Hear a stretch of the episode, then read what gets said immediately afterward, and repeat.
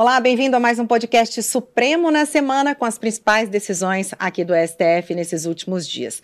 No episódio de hoje, a gente vai falar que o Supremo suspendeu a dispensa do comprovante de vacinação contra a Covid-19 em escolas de Santa Catarina.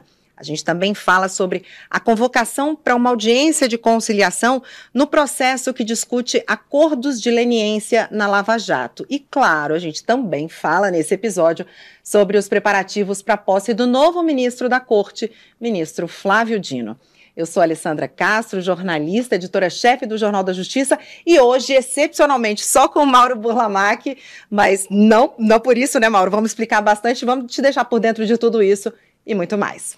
É isso, eu sou Mauro Burlamac, jornalista da Secretaria de Comunicação Social do Supremo, e com a Lê hoje vou explicar um pouco como foi essa, essa semana mais curta aqui no Supremo, né, com o feriado aí do Carnaval, mas o Supremo sempre tocando e, e, e, trabalhando. É isso aí. A gente, eu acho que a gente pode começar, Mauro, falando sobre a, uma decisão do ministro Cristiano Zanin, que suspendeu decretos de municípios de Santa Catarina que derrubavam aquela exigência da apresentação do esquema vacinal, falando de forma bem prática, é, vacinas envolvendo, envolvendo a Covid-19, né?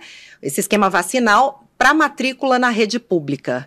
Uma suspensão, decisão individual do ministro Zanin, né? Isso, decisão individual do ministro Cristiano Zanin, que vai a referendo, né? Como tem, tem acontecido aqui, as decisões individuais sempre sendo levadas a referendo dos demais uh, ministros, mas a urgência do caso aqui, principalmente, né? Com a proximidade do começo das aulas, uh, o ministro entendeu que né, não dava para esperar um julgamento colegiado, colocar isso num plenário virtual, ou muito menos esperar um, uma sessão plenária presencial, uhum. e aí então né, entendeu por suspender, eram decretos municipais que exatamente suspendiam essa exigência de se apresentar o cartão. A, o cartão de vacinação contra a Covid para que se possa matricular nas escolas públicas, ou rematricular, fazer a rematrícula, né, a uhum. continuidade. Então, assim, eram 19 municípios que tinham dado essa é, decretos nesse sentido, né? E aí o, o, partido PSOL entrou com essa DPF aqui, alegando exatamente, né, descumprimento de, de preceitos fundamentais, né, basicamente ligado à questão da saúde, né, e da saúde pública, né? Com certeza. Uh, então, o ministro primeiro fala na urgência, né, porque vão começar as aulas e aí se não, não, derrubasse, não suspendesse, mesmo que por liminar essas, esses decretos isso seria possível e aí, né, as crianças poderiam, os, os pais poderiam matricular as crianças sem necessidade de comprovar a vacina. E aí o ministro, na decisão, fala na necessidade de imunização, se sobrepõe a eventuais pretensões individuais das pessoas não quererem se vacinar, né? Sim. Uh, você pode não querer se vacinar, mas a, a saúde pública, é. né? Em favor a, da a coletividade. a coletividade exatamente Isso. vem em primeiro lugar. Então aí ele achou por bem suspender essa, essa, uh, esses decretos, né?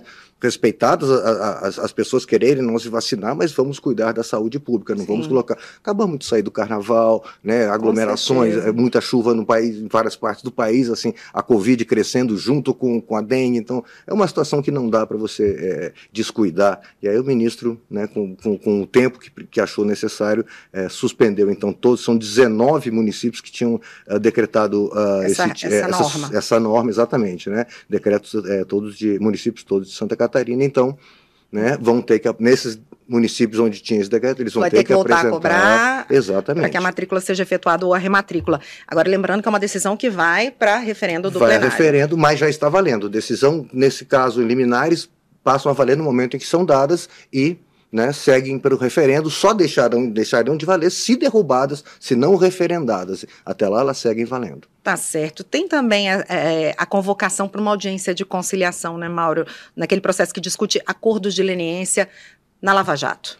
Isso. É, é um tema que tem, né? É, tramitado aqui no Supremo com, né, com, bastante frequência, o ministro Dias Toffoli à frente aí de, de, de, um processo que discute né, os acordos de leniência, e aí o ministro André Mendonça é relator de uma DPF, né, uma arguição de descumprimento de preceito fundamental, uhum. que trata exatamente da questão desses acordos, é, a parte com como eles foram uh, elaborados, né, uh, o que aconteceu? Houve um, um acordo de cooperação técnica firmado pelo Supremo, na época uhum. da presidência do ministro Dias Toffoli, para cuidar desse combate à corrupção e como é que se dariam, como é que se de, deveriam dar esses acordos de, de, de leniência com as empresas. Esses acordos aqui foram feitos antes esse acordo de, de, cooperação técnica aqui assinado pelo Supremo e essas, essas é, entidades, né, que CGU, TCU, AGU, Ministério da Justiça, uhum. uh, eles foram anteriores. Aí então o, o partido que, que entrou com essa ação também, o pessoal alega que esses acordos teriam, o, o Ministério Público Federal teria abusado né, teria causado muito prejuízo para as empresas, porque feito exatamente antes, não,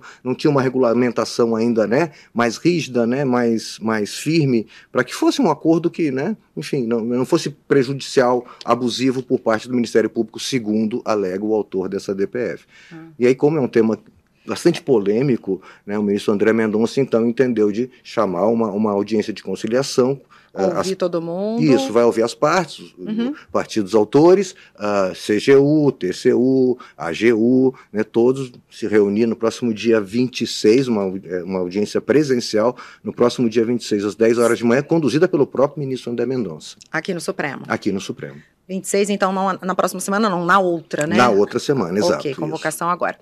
Vamos falar também que o Supremo condenou mais 41 pessoas pelos atos, envolv pelo, por envolvimento nos atos democráticos diante do, do, dia 8 de janeiro. A maioria dos réus sentenciada né, pela prática uh, dos crimes de associação criminosa armada, abolição violenta do Estado Democrático de Direito, tentativa de golpe de Estado, dano qualificado e deterioração de patrimônio tombado. Quer dizer, mais 41 pessoas condenadas. São quantas agora o total, Mauro? Ale, a gente já chegou a 71 condenações nesses, né, nesses, nessas ações penais do, dos envolvidos aí nesses atos de vandalismo. Do, do dia, exato. Que aí são as pessoas que realmente vandalizaram né, os prédios do Palácio do Planalto, do Congresso e aqui do Supremo.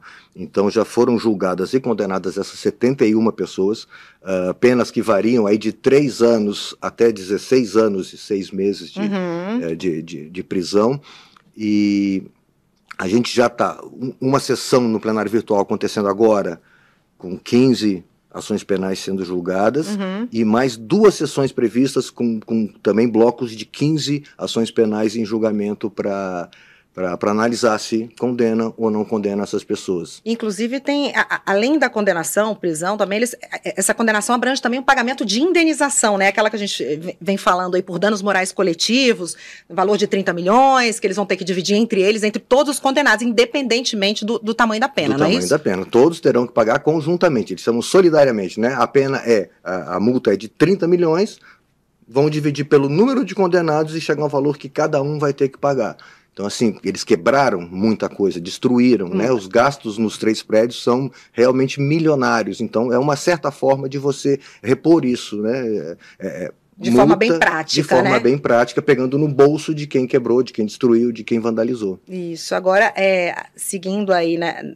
nos atos de 8 de janeiro, os atos antidemocráticos, no, no plenário virtual do, do Supremo também, é, há um julgamento para ver se, se serão é, se, se tornarão réus integrantes da cúpula da Polícia Militar aqui do Distrito Federal. Né? Está em julgamento ainda, um julgamento uh, que deve ser concluído no início da semana que vem, é isso? Isso, isso. E... É, uma, é uma petição em é... que ah. a, a PGR apresentou denúncia contra sete policiais militares que fazem parte da cúpula da corporação, ou faziam parte da cúpula da corporação é, no época, momento, na uhum. época lá, né, no, no dia 8 de janeiro, que estavam, inclusive, né, é, alguns deles estavam no local lá atuando e deveriam, enfim, segundo a denúncia, está tá evitando que não aquilo acontecesse e, segundo a denúncia, é. teriam submetido, não teriam feito, uh, comandado as tropas da Polícia Militar para tentar evitar o que estava acontecendo. Isso tudo fala a PGR na sua denúncia.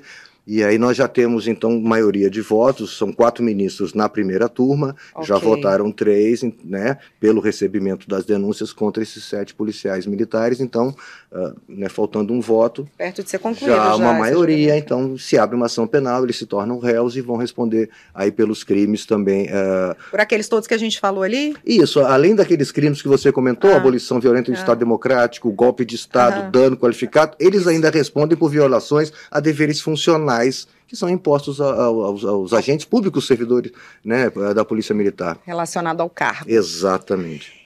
Então, hoje nosso podcast é um pouquinho mais curto. Agora, eu acho que a gente pode adiantar um pouquinho que vem para a semana que vem. Tem, plenário quarta, tem plenário quinta, tem aquela previsão de julgamento do cálculo de sobras eleitorais nas campanhas, ou sobras eleitorais nas eleições proporcionais, não é isso? Previsão de, de início na quarta-feira já. Isso, continuidade de julgamento, Ale. Sim. O processo começou a ser julgado no plenário virtual. A gente até comentou na semana uh -huh, passada, a gente estava uh -huh. explicando para gente uh, que eles chegaram a, a, a ver a possibilidade de ter é, sustentações orais no julgamento, mas é olha, uma continuidade de julgamento, começou no plenário virtual, houve um pedido de vista do ministro André Mendonça, e aí, no caso de vista, o, julgamento prossegue no ponto em que estava, né, já com uhum. os votos contados no plenário virtual, e não há motivo para sustentação oral, eles né, debateram isso e, e definiram. Uh, então é uma sequência, já há votos, na verdade, né? O ministro Lewandowski, já aposentado, já tinha apresentado o voto, o, o relator, já acompanhado né, por, pelos ministros And, é, Alexandre de Moraes e Gilmar Mendes. Ok. Tá? Então, assim, é, é, é um tema interessante, é um tema é, polêmico na atualidade e está causando um pouco de estresse, de, de, de vamos colocar lá no Congresso, porque uma, uma, uma decisão do Supremo uh, aplicando é, tirando a validade dessa, dessa norma e dessa resolução do TSE que mudou a forma de cálculo, pode levar a sete parlamentares a perder o seu mandato. Eles já estão lá, foram eleitos no pleito de 2022 com essa sistemática de cálculo na, na, na votação uhum. e se os ministros entenderem que não vale esse, esse novo cálculo e modularem que é aquela expressão uhum. que a gente vive explicando uhum. aqui, dizer ela vale a partir, a partir da próxima eleição, 2024, uhum. que é o voto do relator, ministro Ricardo Lewandowski, nesse sentido. Ele fala que não vale essa nova sistemática, mas que esse, esse entendimento vale para a próxima eleição, não vale para 2022. Sim. As normas são de 2021, que são questionadas. Então, os ministros Alexandre de Moraes e Gilmar Mendes também entendem que elas não valem e que essa decisão volta e alcança uh, o pleito de 2022. Entendi. Então, se prevalece esse entendimento, de que volta, sete parlamentares, incluindo um do Distrito Federal, perderiam Uau. os seus mandatos e, e, seriam, enfim, substituídos, seria feito um, né, uma recontagem de, de, de votos, de um votos. recálculo para ver como é que ficaria essa questão dessas sobras é, é, eleitorais no, na eleição proporcional. E vale também para 2024, valerá se qualquer mudança que houver, porque a proporcional é tanto Câmara dos Deputados quanto as assembleias estaduais, né, as câmaras municipais, todas Isso. elas estão com é, funciona a partir desse voto proporcional. Tá, e tem também a previsão do, dos julgamentos daquela, das ações da chamada pauta verde, né? Possibilidade isso, de entrar isso, também. Estão também na quarta-feira, os dois hum. processos pautados para quarta-feira. Dois não, né? Uh, a pauta verde, na verdade, são três, três seis processos seis. aqui que eu anotei que são ligados a esse tema. E são dois, dois temas polêmicos para um dia só de sessão. A gente, assim, viu que está na pauta. Agora, se vai dar tempo de chamar, se vão concluir ao menos o primeiro, que a, a, a expectativa é que se chame a questão das sobras eleitorais primeiro. E aí não sabemos nem se acaba no mesmo dia. E, e como você já adiantou no começo do programa, na quinta-feira a gente tem uma sessão já específica. Especial, né? vamos solene. falar dela agora, inclusive, quinta-feira, sessão solene de posse do novo ministro do STF, Flávio Dino, expectativa grande para essa, essa posse. A gente pode esperar o quê, Mauro? Costuma ser uma sessão um pouquinho mais curta, né? Uma sessão diferente, com representantes dos três poderes. O que, que a gente espera para esse dia 22? É, essa é aquela sessão que é, é solene, né? Especial, uhum. às 16 horas, né? Só para isso, só para posse. E é aquela sessão rápida, o hino nacional, o ministro mais antigo e mais novo da corte conduzem o, o, o ministro que está sendo empossado ao seu local, depois ele né, lê um termo de posse, assina a posse, o presidente do tribunal faz uma, uma manifestação normalmente e encerrada a sessão. E aí Coisa gente... bem rápida, passa-se né, aos cumprimentos, então Agora é a expectativa, né? É. Novamente o time completo, é os 11 ministros nas cor, na, na corte, as turmas voltam a ter cinco minutos, no caso, ministros, no caso, a primeira turma, que está com quatro ministros,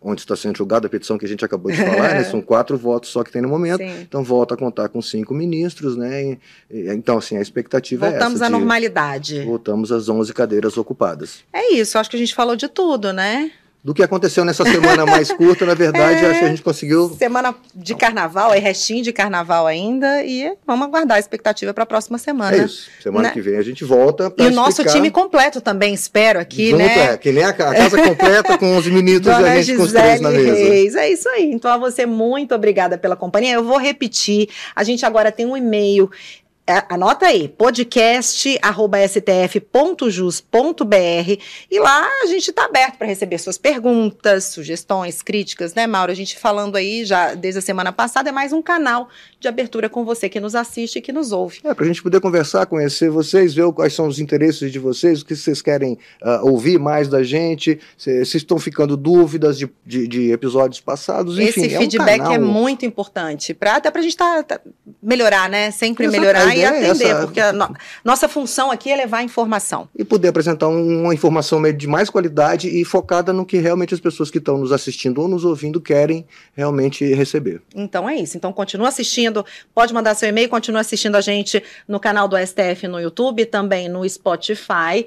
E o áudio, claro, está disponível em várias plataformas, inclusive na Apple Podcast. Mais uma vez, muito obrigada a você, obrigada a você pela companhia hoje. Obrigado, Ale, obrigado a você e continue com a gente. Vamos em frente. Tchau, tchau.